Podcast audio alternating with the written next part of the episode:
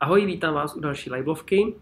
Eh, já jsem se bavil s obchodníkem, eh, kterého máme tady v týmu, a za mnou přišel a říká, já jsem ti chtěl říct, prosím tě, já jsem někam měl zákazníka.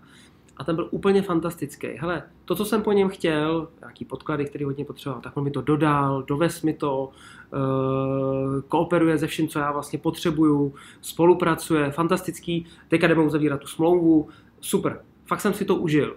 A já říkám, a proč mi to říkáš? A říká, no, byl fantastický ten zákazník. A já jsem si to fakt užil. A proč to říkám já vám? Myslím si, že na tom je krásná ukázka toho, že jak někdy stačí těm obchodníkům málo, jako nám, když ten zákazník je fajn.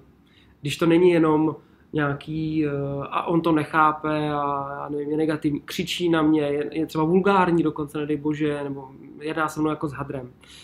Uh, Teď se mi podle mě hodí takový ten, to už možná někde slyšel, jaký to přísloví, musím zažít noc, abych ocenil den. A tady je to krásný příklad v tomto směru. To znamená, jak vy si vážíte vašich zákazníků, kteří s váma kooperují. Užíváte si to, tak si to pořádně užijte. Bohužel dost často to není mm, třeba 90% těch zákazníků, ale to procento bývá daleko menší.